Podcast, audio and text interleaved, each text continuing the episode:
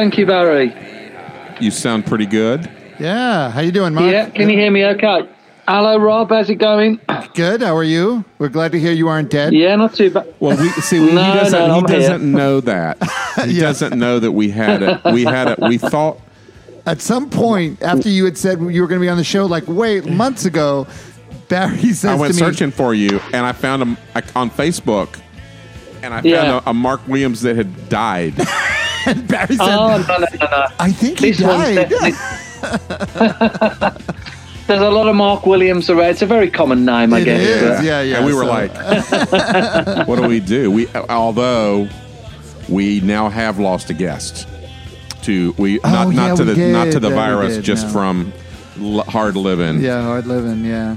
Oh dear, who was that? Um, Tony Qualls of the band uh, Load, local band Load. All right. So, Mark, are you uh, are you uh, comfortable? you situated? You ready to get into this? Yeah, pretty much so. I've got I've got all the paraphernalia I think I need to uh, Okay. to uh, discuss the album, which I brought to the table today. So All right, Uh, all right. So, you want to get into this? let's do it. Just dive in. yeah, yeah, that's cool, guys. Let's do it. Definitely. All right, you sound good.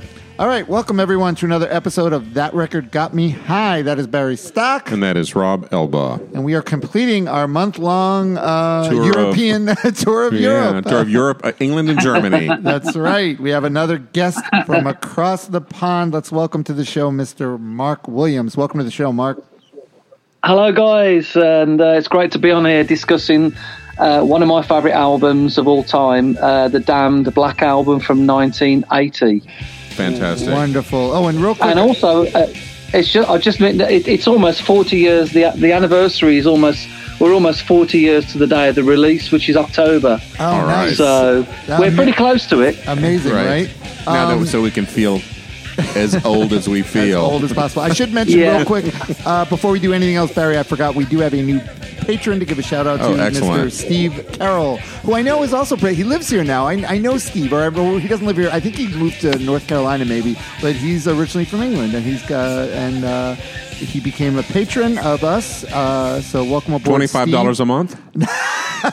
I don't. I'll have to check on that. Uh, not- maybe not. Maybe not, but Maybe he a definitely dollar. earned. He no, he definitely earned a shout out. So at least Excellent. three dollars. Oh, three dollars. And you could go to patreon.com forward slash TRGMH and become a patron of our show like Steve Carroll. So welcome aboard, Steve. All right. So, Mark, uh, yes, you did. And, you know, it's funny you say 40 years because uh, you, well, I, ima- I imagine, so you're a huge Damned fan, obviously. So I imagine you've seen them many times. Live. Yeah, I mean the first the first time I saw the band was back in nine. Actually, not as early as you would think. Uh, 1983 was the first time I saw them. You know what? At a big- what tour was that for? It wasn't. A t- it was like a, a big, um, like a big punk festival thing in Leeds, in the north of England, called uh, Christmas on Earth. Oh, nice. Uh, And okay. they headlined it, and I think like there was a few American bands. I think Black Flag played it as well. Um, I can't remember the other, but a lot, lot of the sort of like you, you know, like the Vice Squad, the Exploited, Yeah. uh, GBH bands like that, uh, Yeah. Antipasti. oh, okay. So nice. uh, actually, bands that were a little heavier than the Damned from a from a subject matter I- standpoint. I get, yeah, I guess so because at that time, obviously, the Damned have, I, I, the Damned had, I wouldn't say they'd mellowed out, but um, I mean, st- I think live there was still, you know, as Yeah. Noisy and angry as they were probably, you know, at the beginning. But I think, um, I think, I, think, but I mean, the studio, which we'll talk about in a bit, by 1983, yeah, studio wise, they'd like, they'd, they'd had more subtleties to the music, Yeah. and. Um, yeah, so Well, and, and yeah, by, by '83, hadn't Captain Sensible hadn't his solo career sort of taken off by then as well? it- yeah, that's right. Yeah, Happy Talk. That was '82, and he, was- he, yeah, he was in the transition then of just like um, sort of being in the band and sort of doing his solo career. And by I think he left in '84, and that's when I think Roman Jugg to- took over, and they pretty much you know began that sort of like that that next period of the band, which would have been the Phantasmagoria and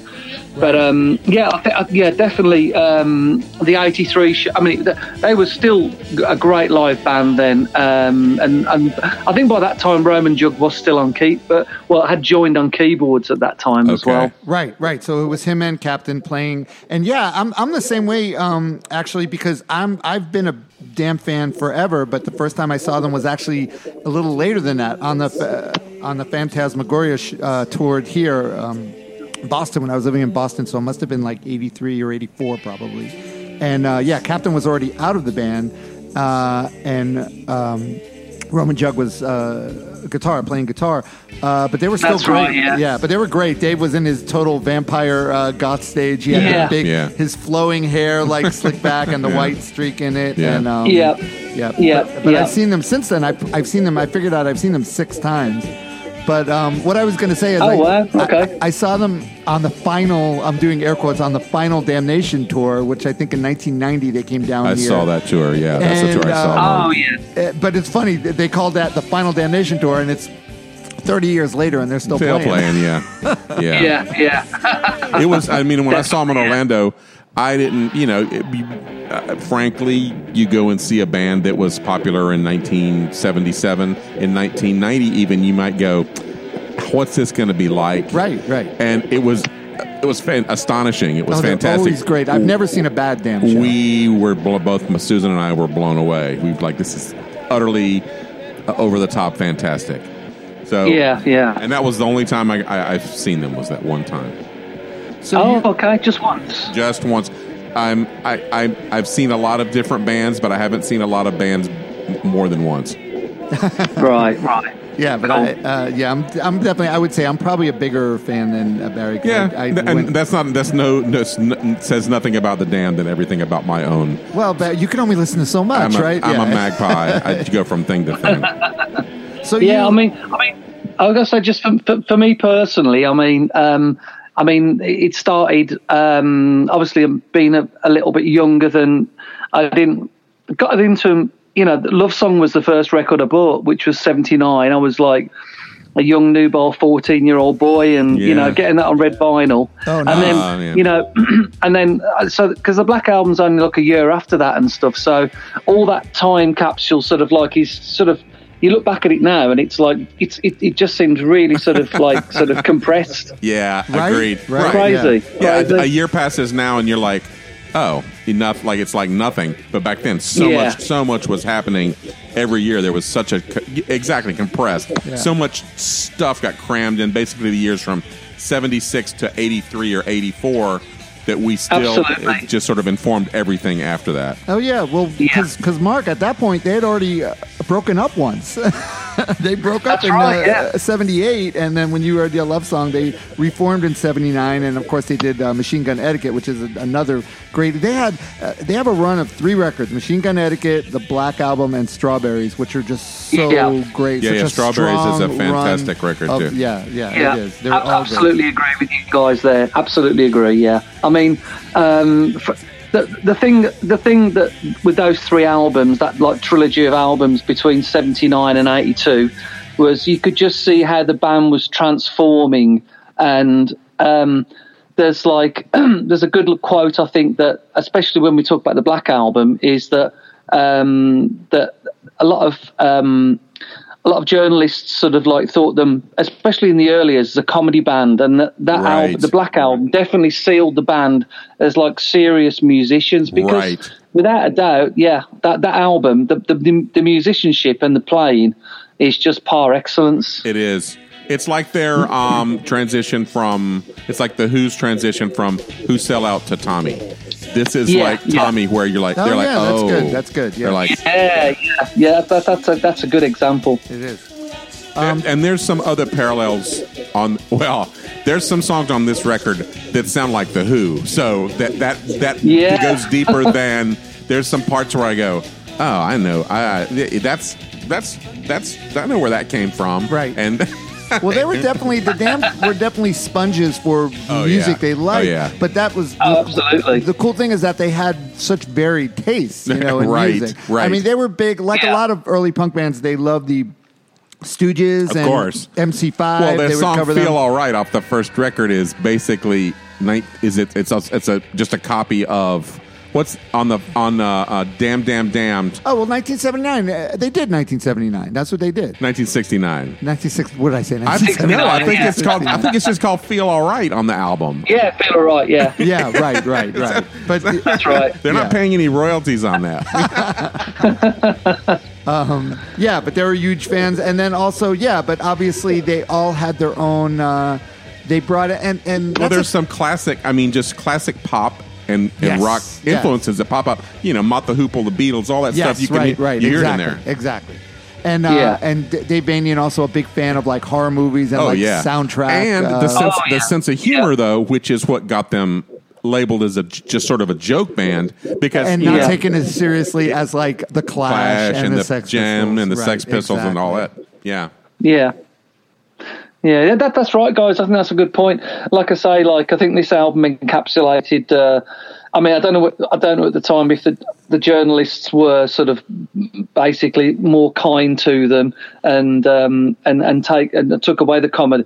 You know, the, the fact that they didn't think they were a comedy band, but you, you know, without a doubt, you can't take that away from the fact that the, the musicianship, as I said earlier, Oh, yeah. on the album and and the songwriting is just like phenomenal, really. Yeah, and they always had so it, it's it's it's hard it, for us. We always look like if you're into the Damned here, you're obviously a little you know. So there's plenty of people that probably never heard of them, never listened to them. Yeah, but sure. In, but in England, they they, were were a pretty big band, right? They were they were popular. Yeah, yeah. Yeah. I mean, they were. I mean, like, um, not as popular as some, like the Stranglers, for example. But Right, you know, right. Which is which from an American perspective is insane that the Stranglers would be more popular Right, than exactly. the Damned. Yes, right.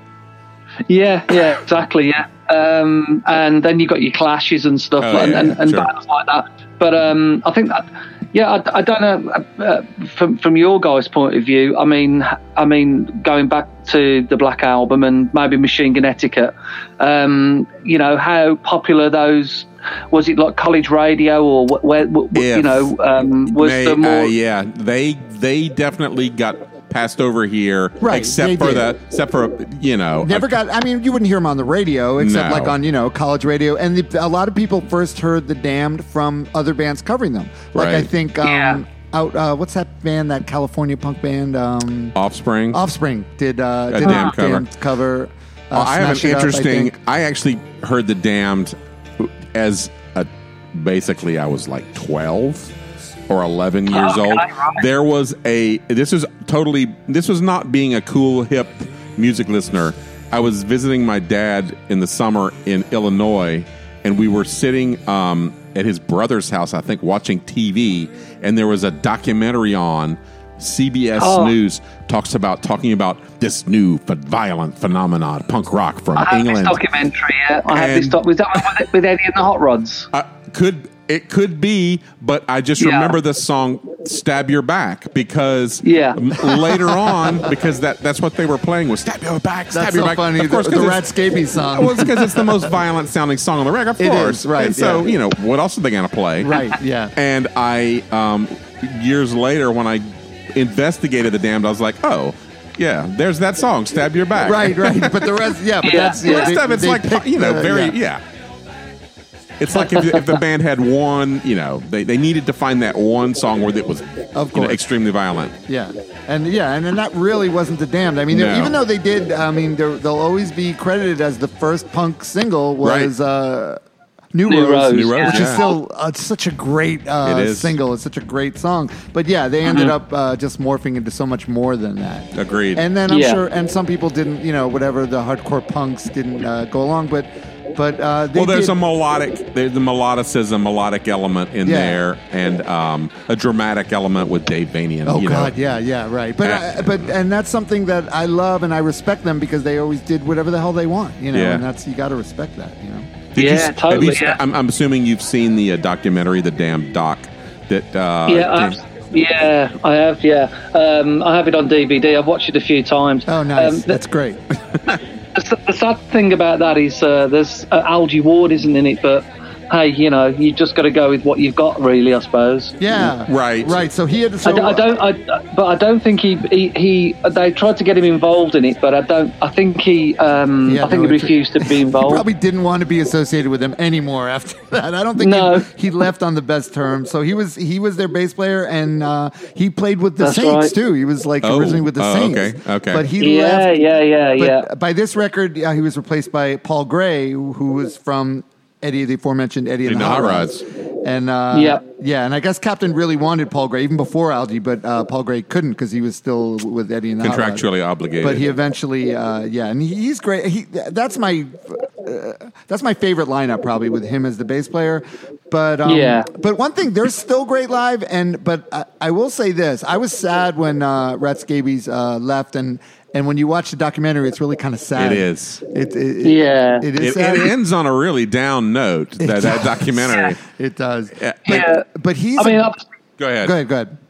No, I was just, I was just going to say, like, uh, obviously, obviously, uh, as you you guys well know, that Rat and Captain were, you know, a big, um, a big. A big part of the band from the period we're talking about, Right, um, you right. know, especially what right through from seventy, what seventy, but especially se- especially seventy nine to eighty two, and you know, I, I, you know, I think Rat obviously holds the band dear to his heart. Yeah. but they fell out over stupid things like money and stuff, you know, Yeah. and Yeah. there's, a, there's a lot of stories money, going money, around. money and women is usually what rock Yeah. bands. And oh, and sometimes songwriting credits. And uh, I think that- what's. His name? Uh, um, the best guitar player that was ever in the Rolling Stones. Um, what's his Mick Taylor? Oh, Mick Taylor. Oh, Mick Taylor, yeah. Who probably wrote some of those great riffs Oh, that's that, right, that say yeah. Jagger Richards next to them. Yep. yeah. That happens. That sucks. Um, yeah, but one thing I was going to also say about Rat is that his drumming is really a big part of the Damned, and and he had. You remember we were talking with Peter Prescott about some drummers swing like Peter. Peter Prescott's a great drummer, but he has a different Oh style. yeah, he's got a very mechanic But like Rat boom, Scabies is all swing Yeah, and yeah, all yeah, like yeah, wild yeah. drumming. And now they're still great live, but any drummer they've had since Rat, I feel like they they copy because you have to Rat style, Of course. because you Are have you to. to- or what else are you it's gonna not the, Not gonna Damned, work. You know, yeah, Yeah. it's not going to work. That busy, Oh. uh, yeah, yeah, it adds so much. Yeah, I, th- I think I think Rat took a lot from John Bonham as well. You know, Yeah. I mean, Yeah. there's a, there's, there is there is an album um, if you guys get a chance to listen to it called Live, uh, Live at uh, Newcastle, which came out in 1983, and there's uh, the song on that "Looking at You," which is off Machine Gun Etiquette, and there's a drum solo, and you would you would Oh, swear yeah, it was John right, yeah. Bonham. Is Yep. it the looking at is it the MC5 song? They're covering Yeah. looking Uh, at you by the MC5. Uh, yeah, okay, yeah. yeah, okay. And I, I and they just that break live, it down yeah. in the middle. Yeah, they break it down in the middle, and and, and Rat just does this like amazing solo, and you would is. swear it was John Bonham. Right. Yeah. And what the hell kind of punk band ever does a drum solo too? You know, that's, Well, Exactly. they do they do what they want, you know. That's awesome. You- or if you're contractually obligated to play a set of a certain length and your set isn't that length, what are we going to do? Drum solo. Yeah. right, right. oh, why not? Yeah. So you obviously you had the full album. I did uh, when I bought this album. I I bought the import a, a lot. A lot of um, you know, obviously me and Barry uh, through our years, we would buy a lot of imports. You'd always go in the record store. You'd go to the import bin, you know, and see what was Yeah, new. yeah. So I bought the I got the import one that had the third side with curtain call that took up the whole side, and then the live stuff on the fourth. But I think eventually a lot of people they condensed it down to they just got rid of curtain call and they just condensed it into a single record for the U.S. release. Yeah, that's right. I think I think. Well, I, I know that when Big Beat released the record, that, that when they re-released the record in 1982, uh, it was just a single album. Yeah, that's right. Right, but uh, thank God I got the uh, you know the uh, the proper uh, version of it with Curtain Call because that is one of my Yeah. all-time favorite songs. It's just like amazing. Oh, really? Wow. It, it is. I just I don't know. I have a uh, just um, I just remember you Oh know. no, it is, it is a fantastic song. Definitely. Yeah. You know how it is when you're young and you listen to this stuff and you listen to it over and over again, you know, and it just Yeah. these songs they, they bring you back when you listen to them. Like even now going through it, obviously I've listened to this album hundreds of times. But Yeah. you know when you revisit and listen to it, it takes you back to when you first heard it and you know. Absolutely. Yeah. Well, I know. I, was, I mean, like I say, I was lucky enough to um, buy the album on its release in November 1980, and I'm, I'm just loo- looking at the cover here now, and I don't know what the if there was if you guys got the US release if it was different. You got the sort of like the cobwebs and the ivy and the, the snail across the bottom, but the, the, the cover artwork is just it, it just reflects the, the it's just the whole thing as a as a as, as a thing is just perfect almost. Oh yeah, you know? I see that. Yeah, you know, I'm looking at the cover, and I'm I believe that was the U.S. cover that has the uh, that has all the the um, the, yeah the ivy and the yeah, the damned. God, it's very gothic. Oh, it's a, right, great- yeah. this is the right. This is the uh, what is this? The uh, one of the first. Yeah, well, it's 1980, uh, November 3rd, and Dave Vanian, you could say he's he was the original goth because even Certainly. at the beginning when they were punk, he was still wearing his all black and he would paint his face white. And he was a gravedigger. Is that He true? was, and it, that's true, right? he right. Mark? Yeah, that's true. Yeah. yeah, it's not just uh, uh, obviously his real name isn't Vanian, but it might as well be now. That's well, nobody knows himself. that. That was the great thing about the documentary was they would talk about their bickering and their infighting and blah blah blah, and then they said Dave Vanian, they kn- didn't know anything about him. He would just show up and then he would Mystery. leave, which was probably probably worked out well for Dave and for them because you know Probably. All right, so let's get into this record already. Let's start listening. It, it opens up with a bang. One of the one of the great opening uh, songs on a record for me. Uh, I just- Absolutely, yeah. Oh, it's so good. Let's listen to "Wait for the Blackout."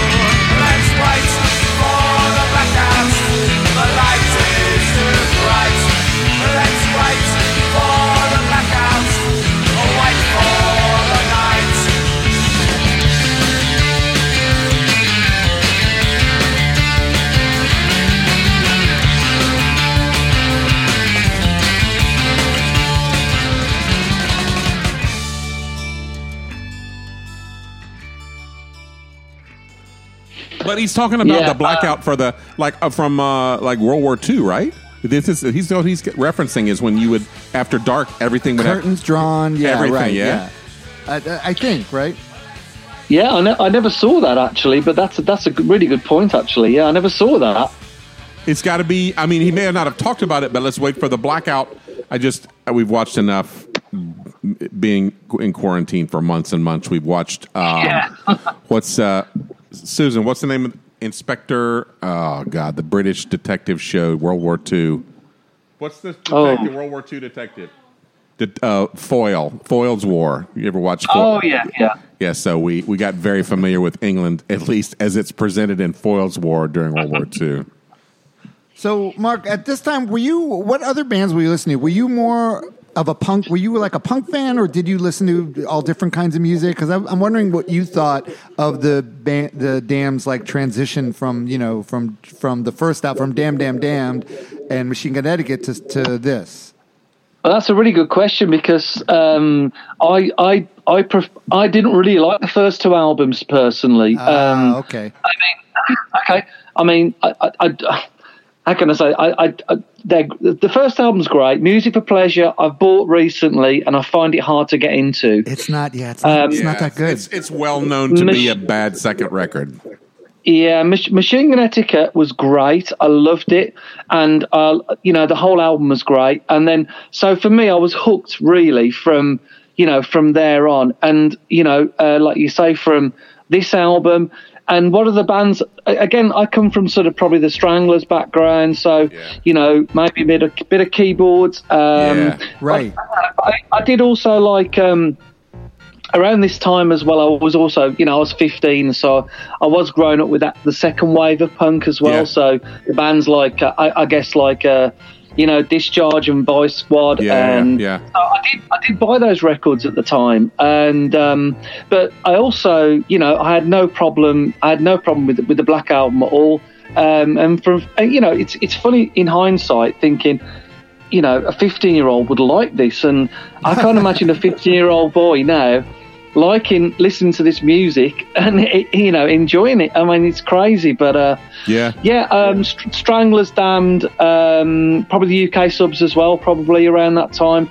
They were the three strongest bands for me. Yeah. Yeah. Right, right. But yeah, this is this much like the Stranglers. The thing I think I, I, I hate to sound elitist, but I feel like you're inte- if you have to be a little more intelligent to appreciate the fact that it's not all the same same. Yeah, like yeah. From one song to the next. Yeah. You know, they're Yeah, you're doing yeah. different There's things. But if it's all great, it's all great. You know. Yeah. Well, we did. Um, Yeah, absolutely. Yeah. We did you know black and white was uh, that may have been the last episode that rob and i just did together just he and i talking about an album and we both Yeah. you know that's my favorite stranglers record i know it's not everybody's favorite stranglers record but for me that was such a great um, that's all the experimentation that's going on the fact that they had to you know they had to come up with the songs uh, Oh. and so It's weird. It's weird. it's a weird record, Yeah. but it's but it's got some you know Toiler on the Sea and, and you know and Tank and and and just uh, nice and sleazy. It just I could I could talk about that album for another Yeah. hour. Yeah, yeah, I, me too. I mean, the, the, the thing about like what was happening with bands now, that you know, bands that come from '77 to '80. I mean, the Men in Black album, uh, just to, to quote the band we're just talking about. You know that that album. I know you guys have men- mentioned talking about it, but Yeah. you know the Damned and the Stranglers. I think at the time, possibly more than the Clash, even. Yeah, yeah. You know, out, out of the '77 crew, were really sort of forging a different sort of Yeah. way forward, you know? Um, Well, I'd say the I Um, mean the Clash definitely had their eye on a much bigger picture as far as popularity, and you know they definitely were um, knew how to capitalize on their um, uh, not their Britishness, but their their outlook and their um, you know their presentation of these ideas, so that it, Yeah. that they were you know it it, it gave them a- an opening here in the United States because Mm-hmm. it was it. Frankly, the same. It's the it's the Kinks Beatles problem. Why were the Yeah, Beatles yeah. always Oh, more right, more right. popular? It's because the Kinks had a had a had a, had a unique British outlook, and it didn't translate as well. The Beatles had a much more, and they were frankly more ambitious about Right, being, exactly, you know, yeah. successful in the United States. Yeah. yeah, yeah, definitely. Yeah, you're right. Um, I mean, going back to this opening track, I mean, I can't believe this was never issued as a single. I know At the- at it's time. insane. It's an But it- incredible it's It's single. so it's so catchy. That riff is just like so great. Yeah, it was it was issued though in uh, on Big Beat in uh, 1982, um, but obviously that was like a smaller label, Oh, and okay. so you know. But at the time, I think in 90 that, that this should have been one of the singles off the off the record, oh definitely. yeah. Oh, for sure. so, It's an yeah. incredible Yeah. song. It is. Uh, and it's uh, and I love. Do you did you ever consider this album a concept album, Mark? Yeah, I think I think it is a con. Right. Well, I mean, well, to a degree. I mean, some of the songs are sort of linked a little bit, but which we can talk about in a bit. I don't know that uh, there's an overarching intellectual concept, but it feels like they're trying to present a concept Yeah, album because when you listen to the first four songs sort of run into each other. They have little outros or little musical intros that go into it. So let's listen to that. That's right, the- yeah, The yeah. intro I- from "Wait for the Blackout" goes. Uh, there's a little thing that goes right into the next song, which is also another awesome Lively song. Arts. Let's listen to a little Yeah. bit of "Lively Arts."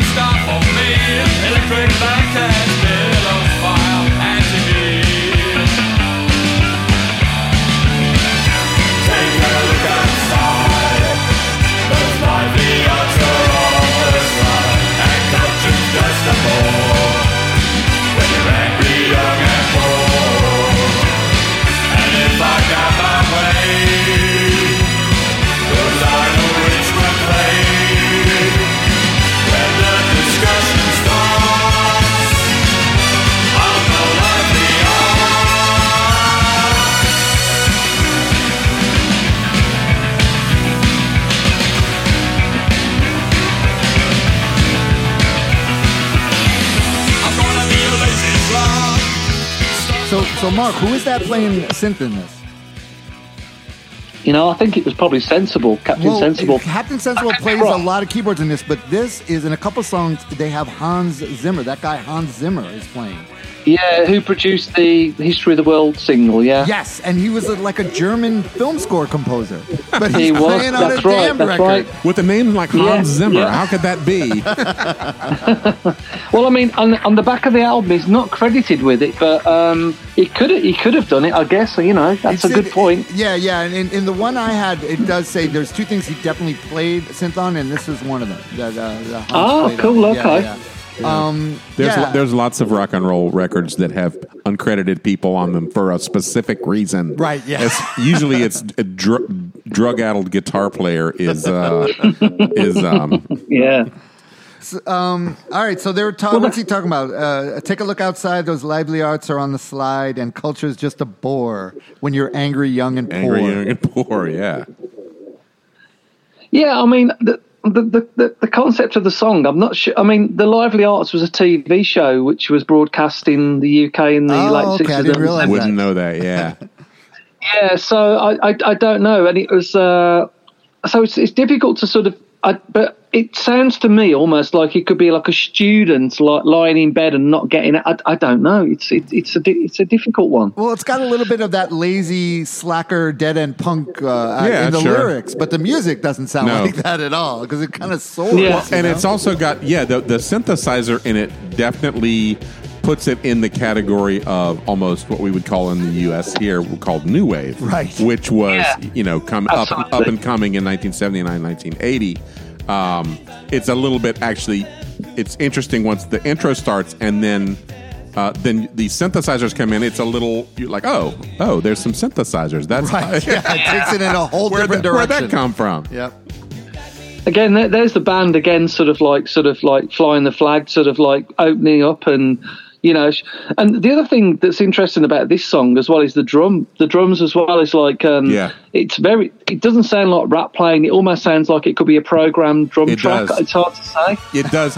it's the way they're EQ'd. They're EQ'd differently so that it does sound like I, I would imagine it's probably Rat playing, but they it has a totally different drum sound than the first song. So the first, you Yeah. know, Wait for the Blackout has a classic rock drum sound, and then you get Yeah. this, and they're definitely trying some, Right. something. Oh, let's try this. Let's try that. You know. Well, they ended up self-producing this. This is them because they didn't. I guess. That's right. Right. Yeah. Because uh, I guess. Kings of Re- the, the Kings of Reverb Yeah. that's what they call themselves yeah That's that's, great. right That's great. Yeah. But they did a great The album- job, I think. yeah oh yeah definitely yeah that, it's it's yeah I'd be curious to know was there someone who started off as a producer and, and Well, ended up leaving? You know or who produced the first two, uh, record? I think the first two. Nick Nick Lowe? Nick Lowe. Yeah. Right. Well, Nick I- Lowe, yeah. Uh, But he couldn't stand them. Well, you know, Nick has They're his hard- own I- set of. Uh, yeah, but I'm sure they're not the easiest guys. Oh, my especially God. then when they're in their 20s. Yeah, well, watch the documentary and you get an idea of what Yeah, it would be like dealing yeah. with, you know, um, like a, a group of school uh, school children, Yes, you know, on exactly. on, a, on a, a field trip, drunken field trip. Um, All right, so now we get uh, Captain gets to sing a song. Uh, it had been it soon, uh, yeah, pretty soon after this, like in '82, I guess we had mentioned he scored. He, Yeah. unbelievable. He had a number one hit, and this that was huge, right, Mark? That Yeah. song "Happy Yeah, Talk" it was, was. huge. It- that that for me, I mean, the, the, the thing about that was like it. I- I, I didn't actually mind the song, and I bought the album. And Right. I mean, the, the thing about Sensible as well is like, um, I mean, off, off, I mean, when he left the band, um, he's released some really good solo albums through like the eighties and nineties. Yeah. Um, and they were worth checking out. Um, they've, you know, there, there, there's a lot of different styles in there, and well, Yeah. uh, well, um, no, actually, let me say, then they're probably they're probably all like psychedelic styles. Yes, you they're know. Yeah. psychedelic. They Yes, are. Yeah, yes. I, I have one. I have uh, live at the Milk. Club, Which one is it? Live at the at the Milk Club or the Milk Bar? Oh, the Milky Way. The Milky Way. That's Love it, the Milky yes. Way. Yeah, yeah, yeah. That's a live album. Yeah, Yeah. yeah. That's an in, that's an interesting. That's that's a good good starter. Yeah, definitely. good, yeah. Um, so this this is I think this is the first song that um, Captain Sensible actually um, sings solo um, with uh, you know or takes the main vocal. Right. Uh, Yes, with in the dam- band. in just the to dance. just to lead into this song, last week's album, which was uh, or two weeks ago now. It's a King Crimson record, and uh, Robert Fripp would sit in with the Damned, which you think Mm-hmm. would be you hard to imagine, Yes. right? Robert Yeah, Fripp he would he did. would play, sit behind the curtain and play guitar with the Damned. Um, Did we Yeah. mention that? I forgot. I guess did we mention that? no, that didn't That's come up. awesome. No, I didn't know that. he tells a story about watching the Damned play live and see. It must have been during the period where Sensible was still playing bass. He said Sensible took off his bass and got on top of his bass amp and took down his pants and took a shit right on top of the bass head. Jesus Christ. and Oh man. and Robert asked him, Captain, why did you do that? And he said, I had to take a shit. wow. That's all. And uh, who knows how many times wonder why- Robert played with them after that. I know. Can't imagine why uh, Nick Lowe, what the problem Nick Lowe had with that. All right, let's listen to the Captain song, third song. Let's listen to Silly Kid Games.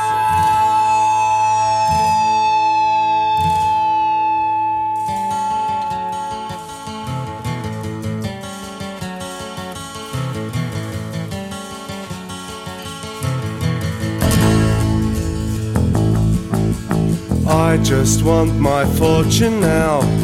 I don't care where or when or how. I don't want the dustbin or the cuddly toy. I'm going for the jackpot, boy, oh boy, oh boy. See me on the box, see me winning lots of loot, oh yeah. Silly kids games, grinding cash off that on Kudo. Now I've got the replies to all the questions. There's just one thing that I should mention. When I win all the loot, don't you have no fear. I'm gonna take my holes in Kampuchea, yeah. See me on the box, see me win lots of loot, oh yeah. Silly kids games, grabbing cash off that on Kudo, oh, yeah.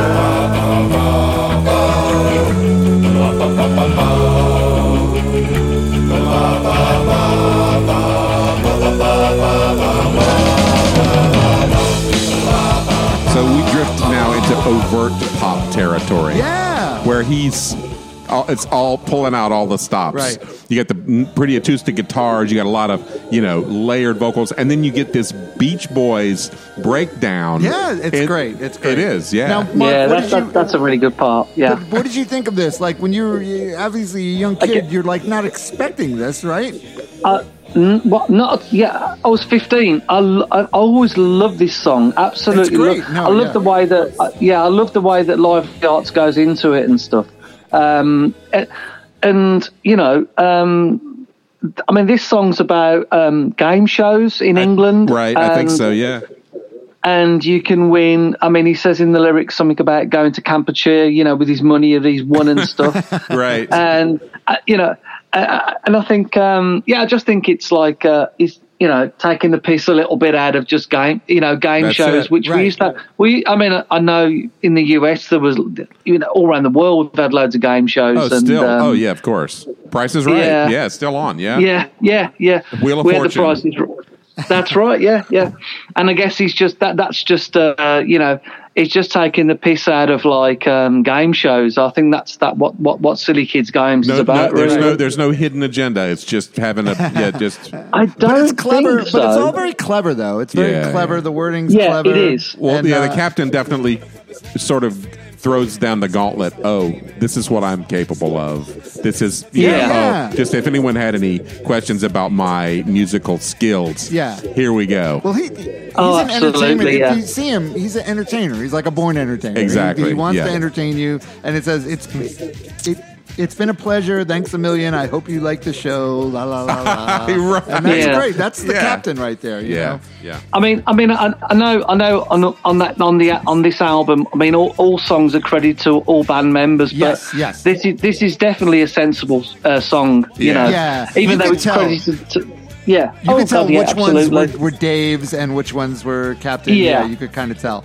Um, Abs- now- I I agree. So this, ne- so then, like we said, it's sort of a concept that, that you get this really pretty piano, which is the captain. Like I said, the captain is, is a great m- musician, and he Yeah. plays a lot of the piano on this record.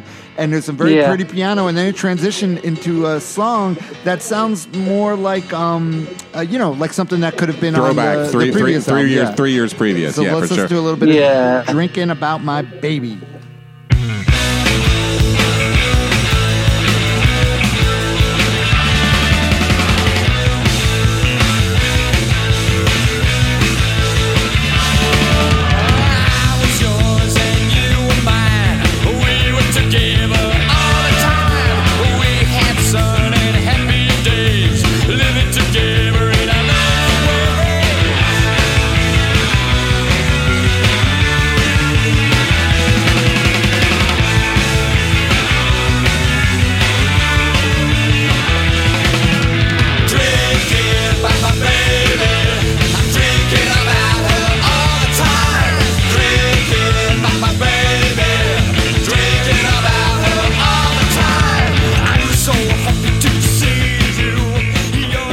Pretty pretty straight up hard rock punk song.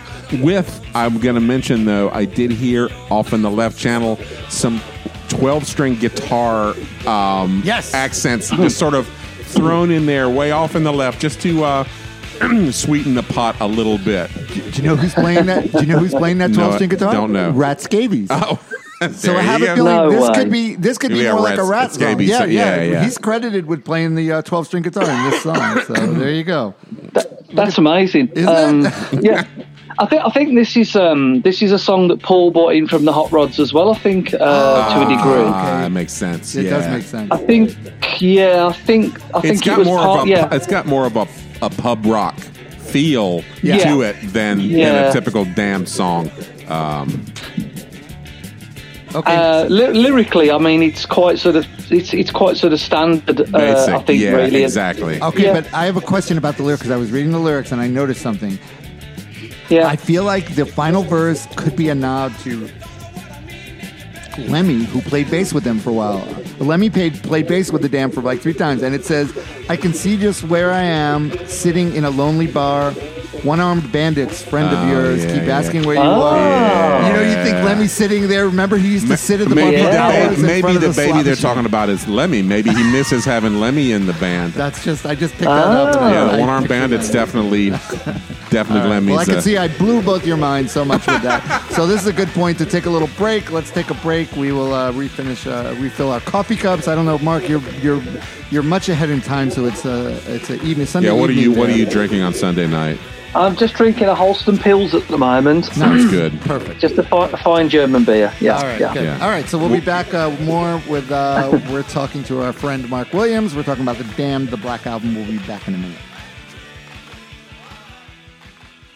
Hold on, a minute, you don't ever go at a plumber. You don't say, oh, hold on a minute, you're doing you're doing that plumbing to, make, make money. money, you bastard. yeah, You I've su- fucking- I've sussed you out. You bastard! You dormant bastard! You're only Yeah. doing that for the Yeah, cash. hold on, you cameraman. You're, You're making doing money that. out. You're doing yeah. You're making money out of it. Hold on. You fascist hyena. Yeah, You disgusting. fascist We bastard. sussed you out, Look. redhead.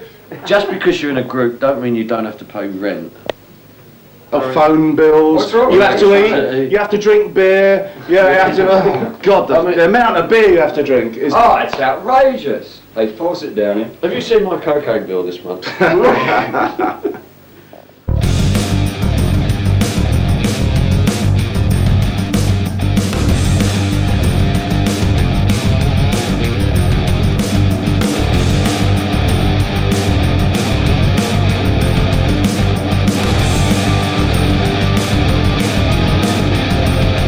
Is This Tomorrow is a fully loaded high intensity blast of demons, perm, and one other thing that I can't remember. No, I have not been drinking in the last five minutes anyway. Every week is This Tomorrow, available at is this. Brings you eight panels of raucous fun featuring crazy characters doing ridiculous things, which might reflect in some measure the dire circumstances facing the good old US of A. Is This Tomorrow is the sponsor of that Record Got Me High podcast, and we are especially grateful to Woody and Kelly because otherwise we'd have to insert some jive about a product we and you care nothing about whatsoever. So do us a solid and visit our pals at is this tomorrow dot com. You'll be glad you did.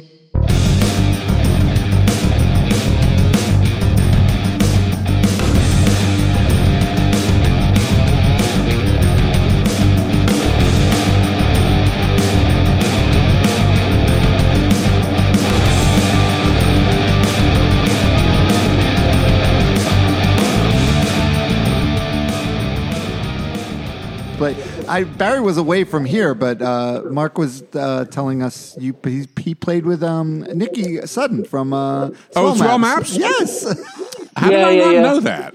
because we're a- because we have we have a lot going on. We do. I, didn't, I didn't play.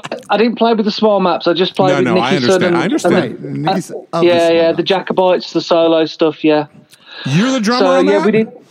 Yeah, yeah, yeah, yeah. I played with the band from. Um, I mean, we did, we did American tour in 19, March 1999. Wow. Um, uh, yeah, we did many European tours. We did four albums. Yeah, and, of um, course.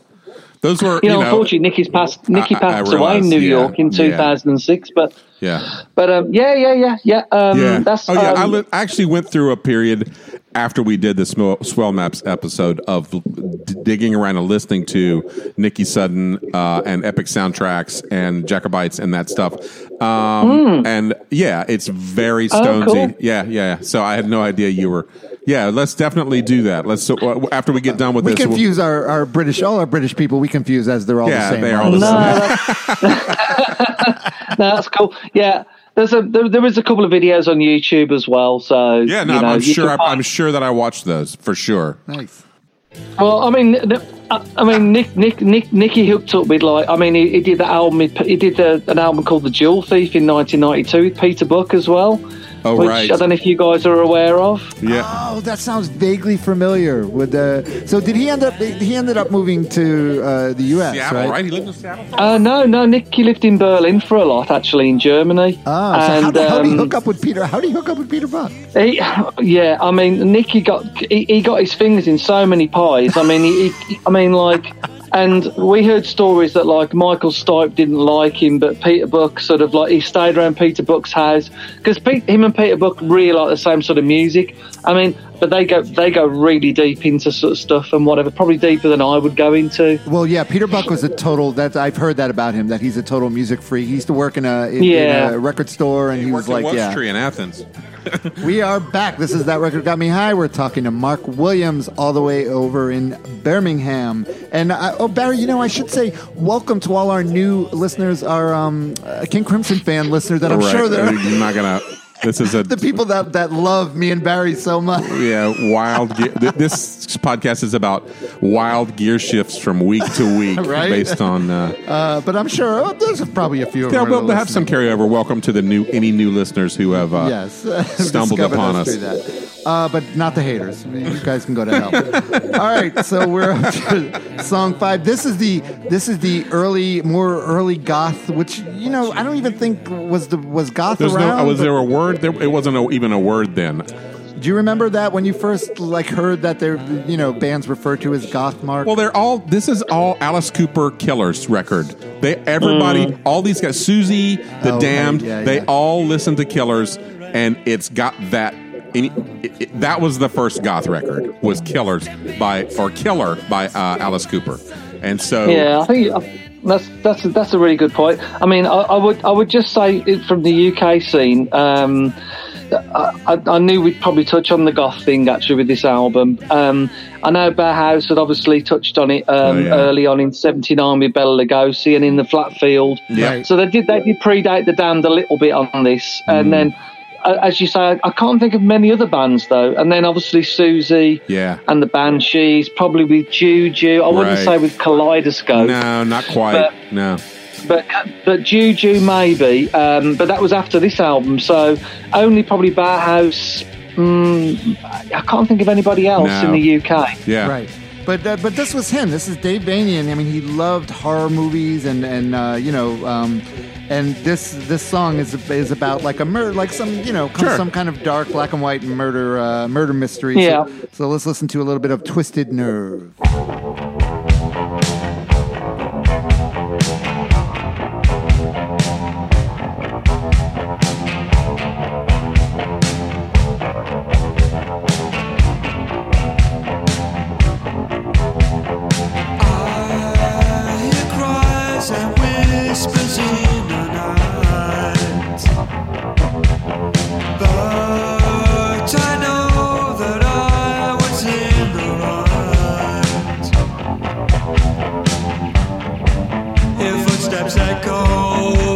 Echo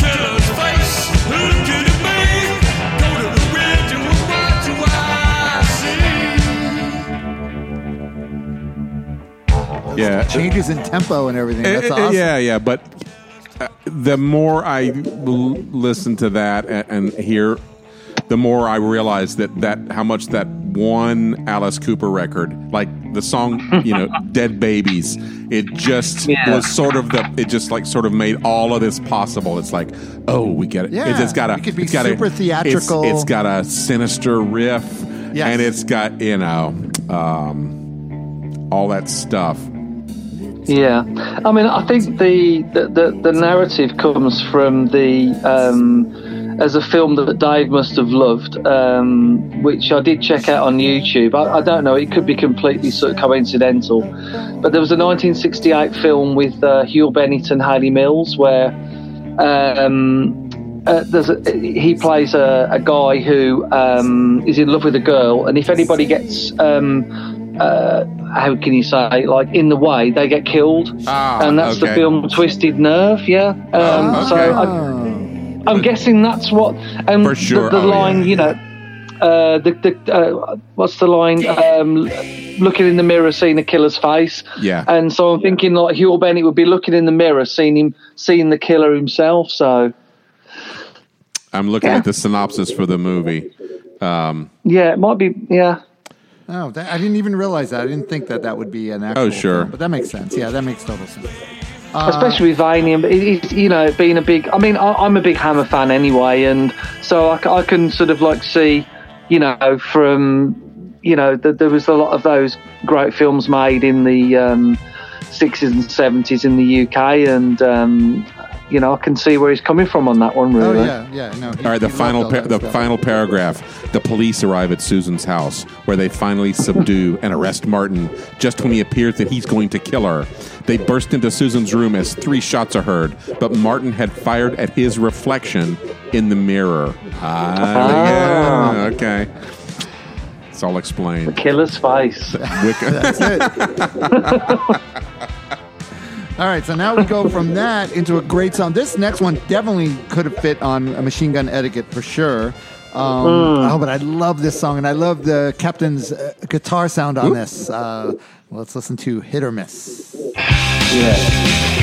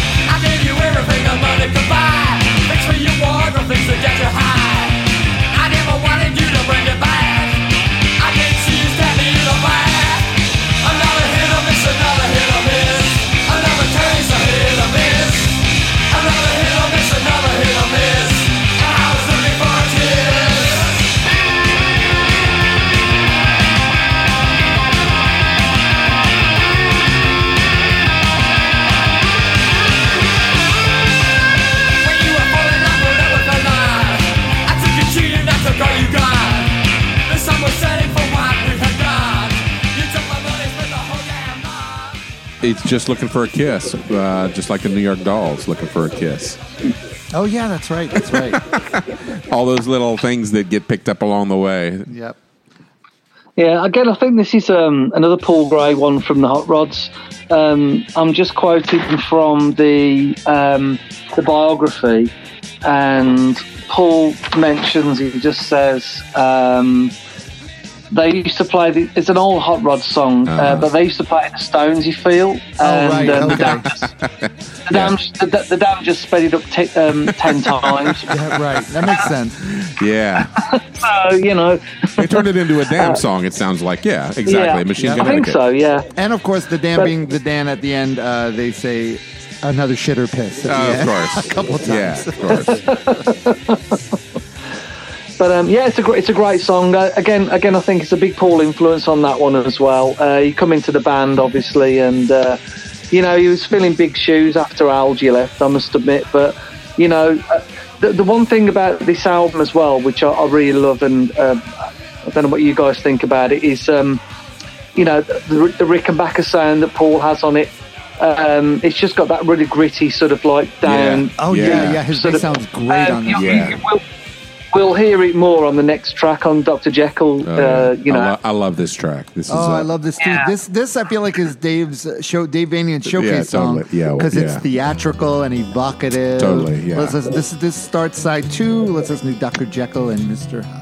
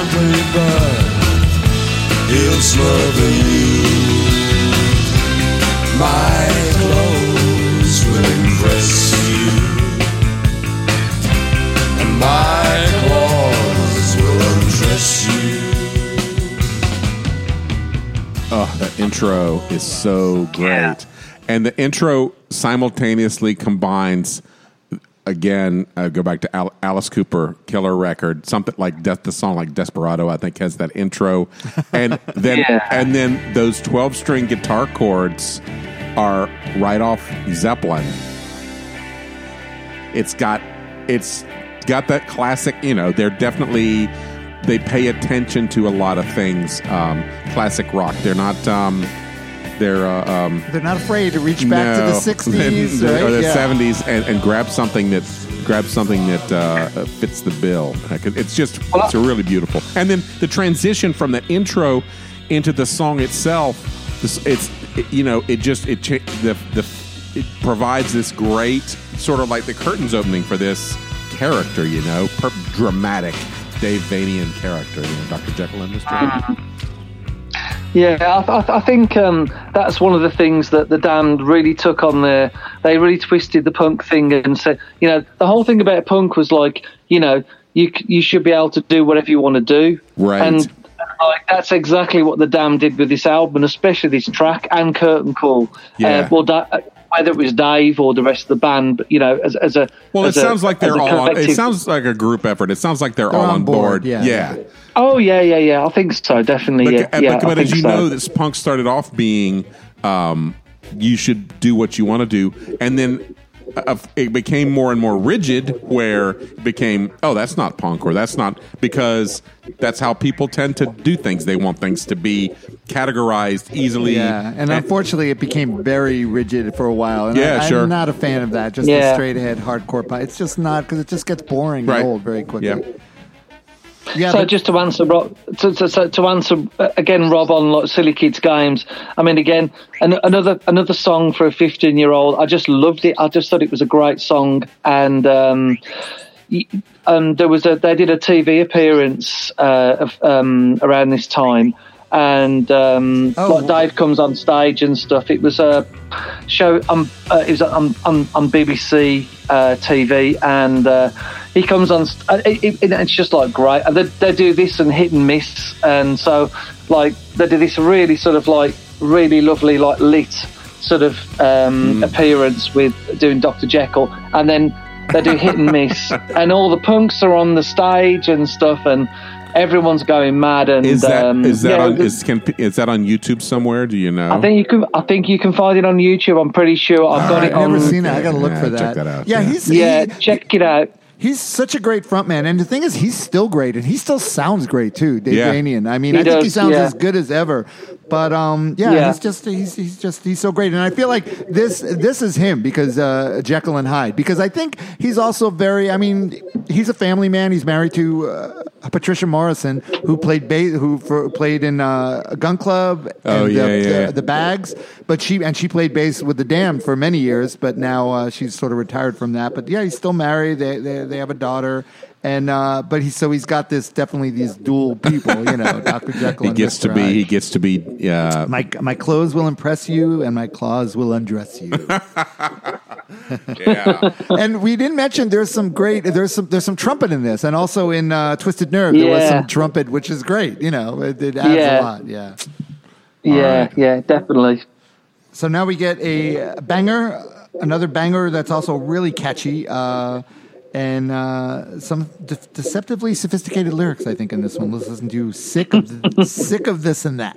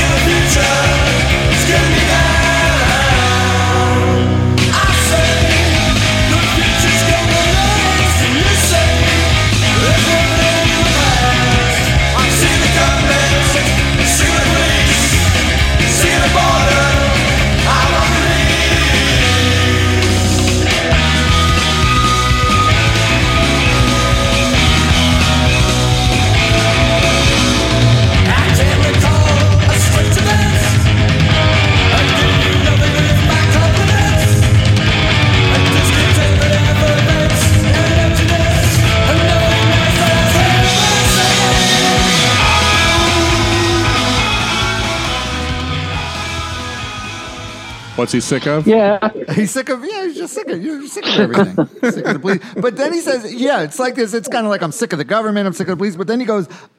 I can recall a strange event. I give you nothing with my compliments, a discontent that efference and emptiness, and nothingness that's heaven sent. So listen, that's pretty. Uh, yeah, Yeah. that's a pretty great lyrics. there. Yeah. yeah. I mean, I, I think this is probably um, it's a great song. Don't get me wrong, but it's probably the one that's um, I would say probably one of the maybe maybe the weakest track on the album. I'll give you. I'll, but I'll- it's still I'll give you brilliant. that. It's Yeah. still brilliant. It's still brilliant because it is. Because yeah, this this record, yeah, from from beginning to end is great. Um, but that's Yeah. okay. You're you're allowed, Mark. You're allowed to not like a song as much as. That. It's a big record. There's a lot of. They had a I lot of. they had a- love it. Did they start off to make a double album with the Black Album, or did it just end up being a double album because they had so much material? well, it basically curtain. It was curtain call that made it the the, the double album because that took up a whole side. So that Oh, okay, side okay, Yeah, yeah. All right. All right, but now, so now we get to this song. This, this to me is one of one of my all time favorite damn songs.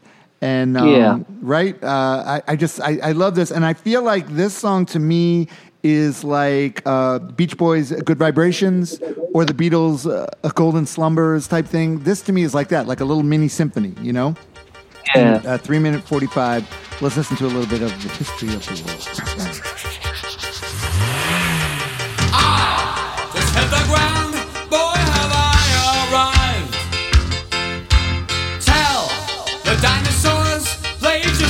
Survive.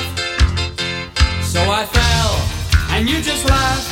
You think that I can stand to see me trip this way? You think I'm second hand?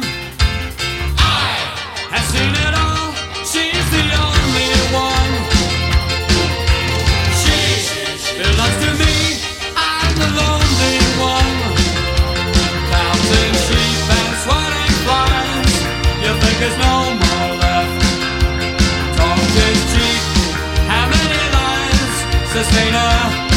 a prayer.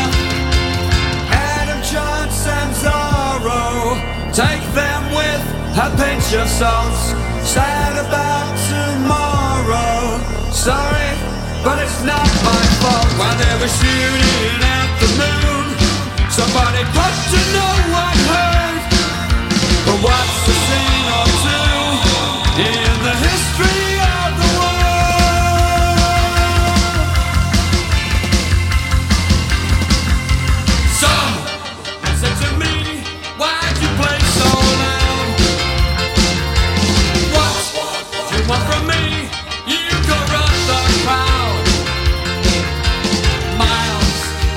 for me, this song has some things that would become so cliched in 80s rock and roll that I find it hard to, to put those things the the because it production wise it's such like you go from sick of this and that to this song and this song has those drums the new wave drums and it has the keyboards that are that would reappear in songs by um, like bands like Foreigner and Journey, and they sort of I hate to put oh, that on so them. funny you say that. I, I hate to put that on them. what do you but say, Mark? What do you say, Mark? Do you, do you agree with Barry?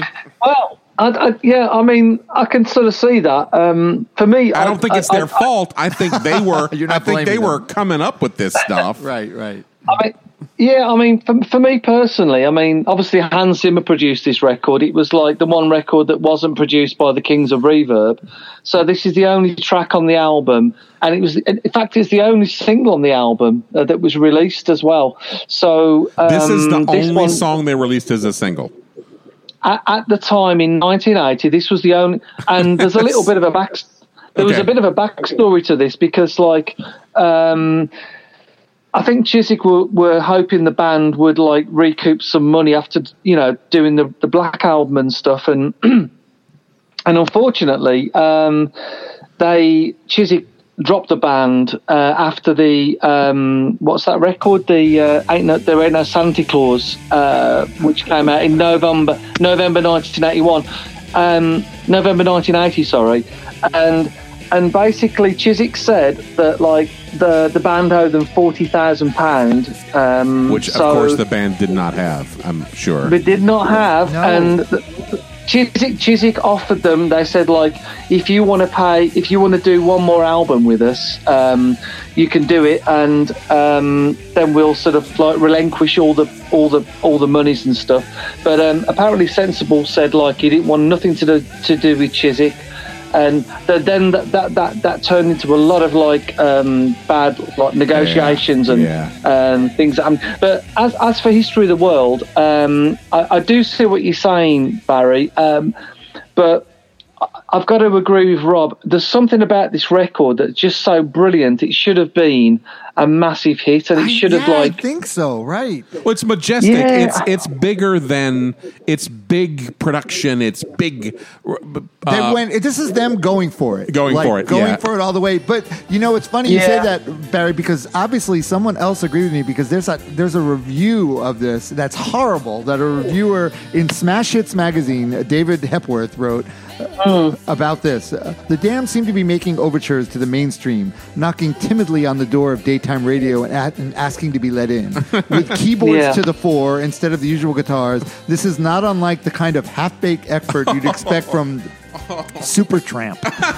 if, if, if they were trying to grab a bit of new wave credibility, Oh, and like I couldn't disagree more, but uh, obviously, yeah, some so yeah, but I, I just I, this this song just always, man, I just I, I love it so much, and I remember just listening to it over and I just over again. for me this song stands it just sort of stands out on the album in the way that it Oh, yeah. sounds so different than the rest of the record is that it does sound like an 80s pop single and whether they were doing that consciously or whether they were just doing what they do and came up with this I don't know but um th- Well, it's it Hans. Zimmer. They say it's Hans Zimmer, produced by and the German. So I, I guess though, I guess Chiswick were probably trying to yeah yeah maybe yeah, get a yeah, hit yeah. signal out the Yeah. band. Yeah. Maybe so. I guess so. I'm imagining that didn't happen. I guess it it, it I really don't wasn't. know you know Mark, probably Yeah, not. it's- Right? it, it reached number 51 in the Oh, charts and dropped 51. out. So yeah, Okay. no.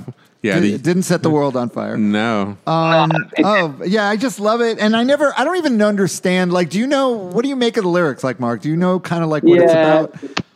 I was scared you're going to ask me this actually because I, I've got n- absolutely no idea.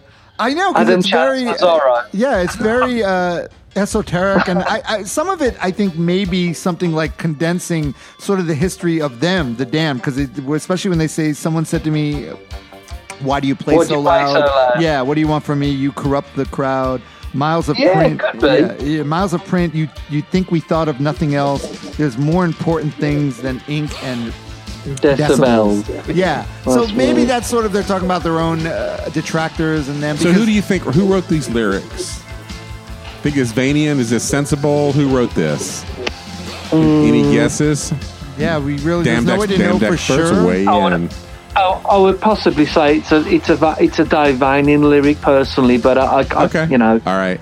Yeah, you can't say. I mean, sure, yeah. right? Okay. but yeah, this is still one of my favorites. And then it goes into another uh, song that I really like, and this this obviously is a Dave Vanian one because this song.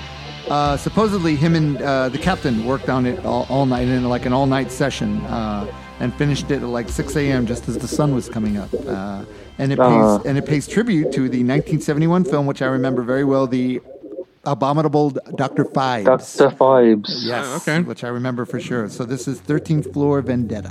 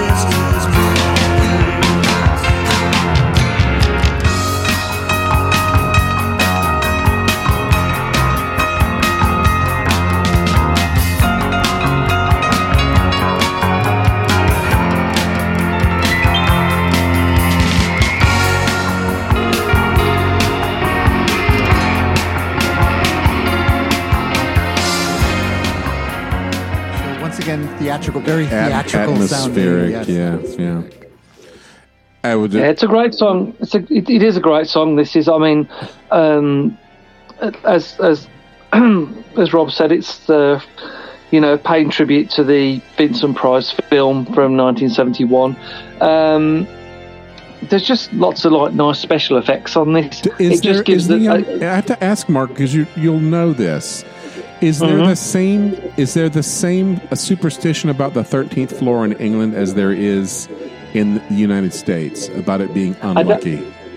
That that's a good point. I don't think there is actually. I've never seen it, but I I've been to America a few a, few times, and uh, There are I've buildings with, it. with no 13th. It goes from 12 to 14. Most That's notably, one of the buildings owned by our infamous president, Donald Trump, has he claims it's one story taller than it is because even though it has no marked 13th floor, he's uh, he's added he's incapable of accepting He's that an, fact. He's an idiot. so. Do you? Uh, I, w- I was wondering though, Mark. we know that. Mm, yeah. Do you think the title could could be a nod? Because I was thinking of the uh, 13th floor elevators. And 13th Uh, yeah, floor I don't know if they Uh, would have known uh, the ele- Because elevator- they're psych, you know, they're fans Yeah. of the psychedelia, so it's possible, right? Yeah, yeah, yeah. There is that. There is that definitely. Um, There's another album we need to do is uh, 13 I'm sure we will. psychedelic eventually. sounds. Yeah, But yeah, there's really pretty uh, piano, acoustic guitar outro in this, and and like I said, this song. Um, uh, supposedly they were in the studio and like Rat, they were like Dave was showing it to them, and Rat had no interest in it. He said, "I'm going to bed." Oh, yeah, I'm out. And then him and the captain stayed up. But I'm wondering, uh, the, uh, so it was him and Captain working on it all night, and in the lyrics it says, two souls locked together for all eternity, soon to be one. Our work is nearly over."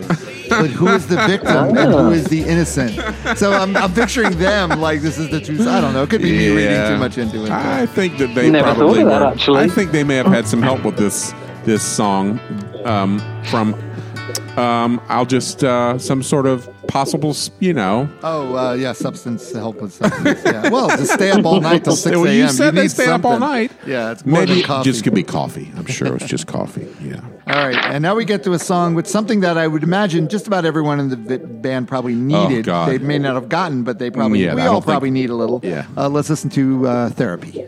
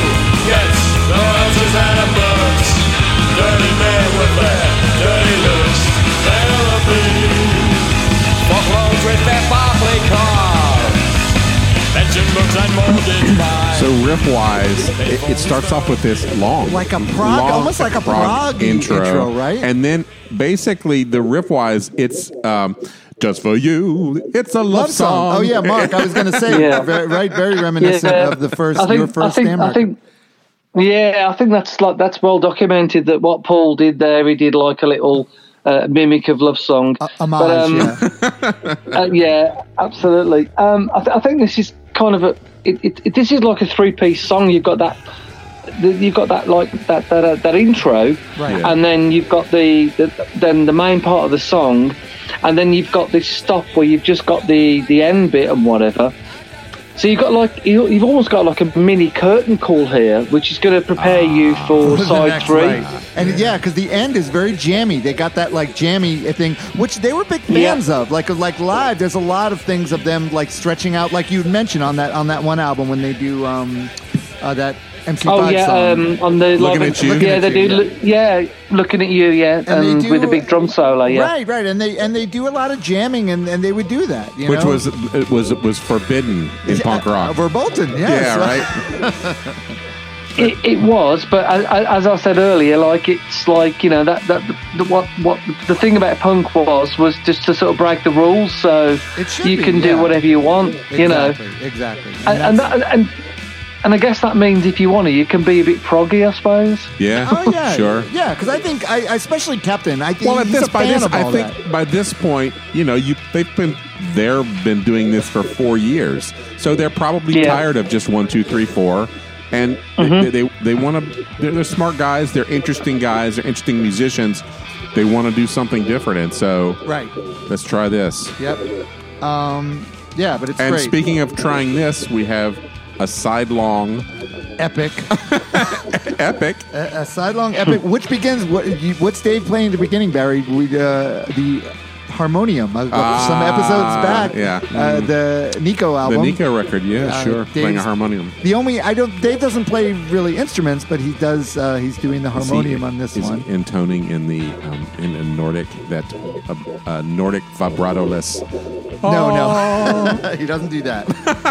but it's got this moody uh, prologue, so we could listen to a little bit, and then Barry will play it underneath. But Yeah, let's because listen it's to how, how long is Curtain Call? Curtain It- Call. 17 minutes and 13 Seventeen minutes. seconds. Okay, all right. two two prime numbers. Off we go. Curtain Call.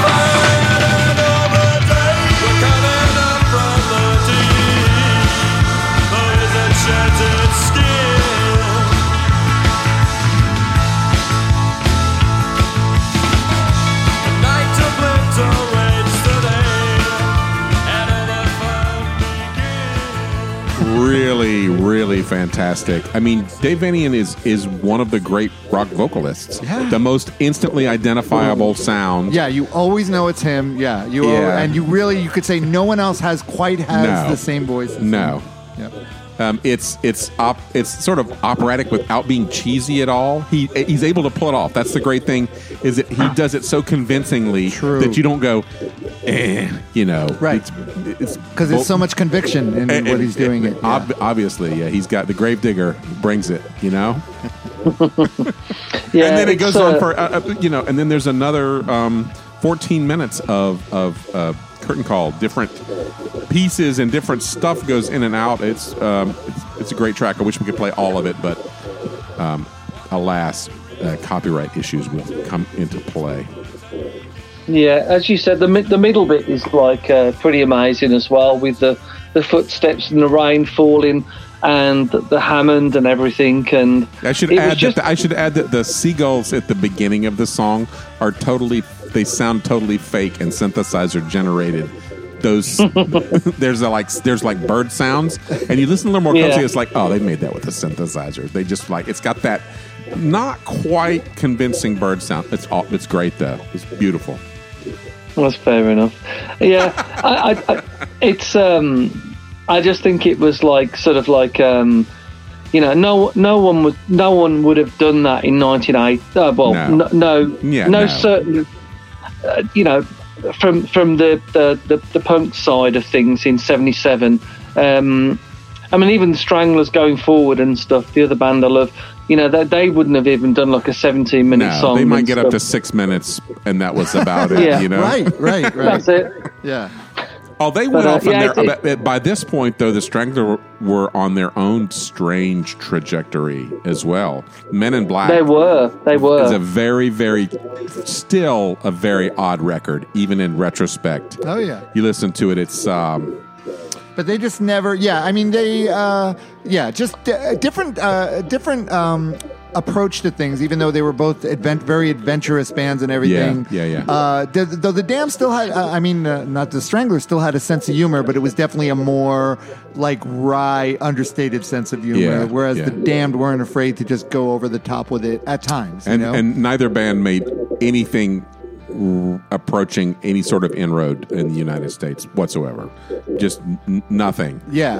And the Stranglers Yeah, self that's- self confessed said they didn't give a crap. Uh, The Damned may have cared um, about it Yeah. more, but and it's a shame because this album should have been so much more widely heard and listened to than it was because it's a fantastic record. And there's just bits in here that are, um, you know, a- a- as good as any rock and roll record you're going to hear, um, m- melodically and, and playing wise. Um, they just, of course, you know, probably bad record label, bad dynamics, bad management. Oh, there were there were people that say they were cursed because they had so much bad luck with uh, Right. labels Yeah, and yeah. money and yeah, Yeah. and managers. Right, Mark? You've heard you know how many managers they've went Yeah. through, right? Yeah, yeah, loads of. Re- I mean, like, they signed to Nems for that single after this. Like they're signed to, I mean, which was a brilliant record, the Friday the Thirteenth EP. Oh, right, yeah, um, which right. has that's like right. Disco Man and uh, Billy Bad Boy Breaks, um, Citadel. Uh, you know, uh, that was a, a fantastic like, little follow up. That I mean, the fact that they didn't do nothing in really in '81 until until Strawberries. That's when they got the deal with Bronze Records, um, and then that was only a one off deal in '82. And then again, the band were like, you know, that they they got like. Uh, they were out in the in the water again. Like you know, um, no one signed them until you know uh, MCA did in in um, 1985 or 84, 85, and then you've got the that grimly fiendish thing and the phantasmagoria stuff and blah blah blah. Right. You know, and that's probably that's probably the, the, the, next time they came to America. I don't I don't even know if they toured America in um, in 98. I know they did in 79, but they did a few gigs in 79, but I don't know if they did in 80 at all. I don't know. Well, I'm gonna guess also that, as we mentioned earlier in the episode, that they had the curse of bad management, bad record label, but probably also being they're probably their own worst enemies. Oh, some and, of it was self inflicted for sure. Yeah, yeah. Yeah, you know, in uh, they being didn't pain behave the ass. themselves very well. They no, didn't. you're right. They didn't behave No, themselves. well, they were punk. I mean, they the punk rock spirit sort of carried over into everything they did. In Yeah. fact, it's it's sort of parallel again with the Stranglers, where every time you would read about the Stranglers going on some gig to Sweden, Oh, they and they get in in a fight with bikers, Yeah. right? They get beat up by bikers, you know. Yeah. Uh, uh, those there was there were people for whom it really it really mattered that they were DIY. It, it was you know this is what we're going to do. I think I think you're right. I mean, I, th- I think I think like you know, do you want your heroes to be sort of like you know, oh, let's go to America and stuff and like be nice and you know, no, you don't really. You want them to sort of like be Yeah. smashing the, the drums Yeah. up and stuff and whatever Yeah. and Right. and that's that. You know, that's how I think that that's that that's the personality of the damned and to a degree and Well, think about the name of the um, band. They did are not called disappoint. they're called the Damned. yeah, yeah, Now- says it all, doesn't it? Really? now, Mark, uh, did you see them? I, I know recently, just like in the past couple of years, they did these shows at this theater. What's this, the famous theater in uh, London that they did those Then- shows? Oh, this is the um, the one. Uh, I think it was last year where they did the um, with all the Albert background. Was it Royal Albert Hall? Is I that think, it? it, I think it possibly was. Yeah. Oh, Um, yeah, because there's a great uh, video of them doing this, doing curtain call, uh, Live. you know, live, and uh, Dave's d- daughter, Dave Vanian's daughter, playing a violin in the middle of it. Yeah, that's correct. I mean, I wasn't at the show as such, but um, I have seen it on on on um, on on media and whatever. But um, yeah, I mean, mm, it, you know, that was Pinch's last gig. I mean, Pinch was the drummer. I mean, they're talking about Rat maybe rejoining, but Rat's too old to do it. Ah, that's Um, a, what a but- shame, man. I don't. I, I, I don't think he can. He could do it now. I mean, he's got to be like, you know, in his in his sixties, well, more than Well, you know. Jet, how, that. how old was Jet a- Black when he quit the Stranglers? 85 or something? Yeah. you know, we're all getting too old to do it. You know, Uh, drummers it's and true. stuff. And well, I- I'll add as an aside here that yesterday evening we're sitting looking at YouTube, and I see this. Susan and I escaped from our quarantine here yeah, and went up to New Hampshire uh, last week to this rural Airbnb and just kind of got out of town because. And um, so New Hampshire was great. I come back and I'm looking at YouTube. Blue Oyster Cult do are doing a live gig where people drive up in their cars and get out and sit in front of their cars, and it's in it's in fucking New Hampshire, oh. right where we just were. Ah. And those guys are they're old. Yeah, they're up there. And- they are. Despite my wife's complaints that some of the notes were out of tune that they were singing, I thought it was pretty impressive. They're for still- yeah, they they still still do it. it. Yeah. Yeah. I would go and see that and be happy. So God bless yeah, that's cool. That's Yeah. cool. It is. If that's the way it has to be going forward, you know, we have to go with it, I guess. And yeah, so, yeah, yeah. it's But- what's the alternative? There- exactly, yeah. Yeah. Well, uh, Mark, thank you so much for Yeah, uh, for bringing this record to me. I, I couldn't wait to do a Damned record because, like I said, I'm a huge fan, and I can't believe it actually took us this long Cool. uh, to get to one. But Yes, yeah. and thank you for the uh, the CDs you sent yeah, us. which we're still working through. It's hard, you know. Don't forget, Mark. Me and Barry got to do a new record. We got to do homework every, Every week, for a new yeah, record. Yeah, that's cool. So it I cuts out- understand, guys. Yeah, no, no, no. But uh, I, we really appreciate Maybe, it. maybe we can maybe we can do a Jacobites one in the future and stuff, and I'll uh, I'll fill you in on like you tell me pretty which one you want to do, and I'll put you on the schedule for sure. That's lovely. That's right. brilliant, guys. Well, thank you Well, it's so been much. a gas anyway. Yeah, yeah, no, it was great having you on. Thank you so much. And Barry, next week we finally we finally have someone that that won't have an, an uh, one of these lovely accents again. That's right, a local- American. and- and a repeat But guest. A repeat guest, but she's awesome. Erin Erin Lee is our guest. Uh, we love her. She's sweet, as sweet. She's as sweet as me and Barry are not. Not sweet, really. Yeah. Uh, but and um, thank God because I know she's a huge uh, uh, Dave Matthews uh, band fan. So if she had picked the Dave Matthews band, I don't know what I would have done because I love Erin, but I don't think we would have had to have like drank so much Barry to, to do that episode. But she picked something that hopefully won't be that distasteful. It's, uh, Panic at the Disco. Hopefully, won't be that distasteful. This is Rob's endorsement of the Uh, I album. don't know. We'll see. Panic at the Disco. Uh, Hopefully, that a Death of a proctologist appointment won't be too painful. But Erin's delightful, so either way, She she will be delightful, and we'll we'll we'll work through it somehow. Yeah. Um. So that's our next episode. Don't forget, uh, like us, subscribe to us, rate us, review us, love just love us. That's yeah, all right. we ask. Patreon, dollar a week, dollar a month. There you go. Whatever. Yeah, just a month, and it's very easy. So do that, and uh, uh, once again, thanks everyone for listening. Mark, thank you once again. You were Yeah, a great Mark, that guest. was great. That's no problem, guys. Love it to be part of it. Thank you very much. Bye bye now. Bye Thank bye. you. We will see you all next week. We are That Record Got Me High. We're out. We are out.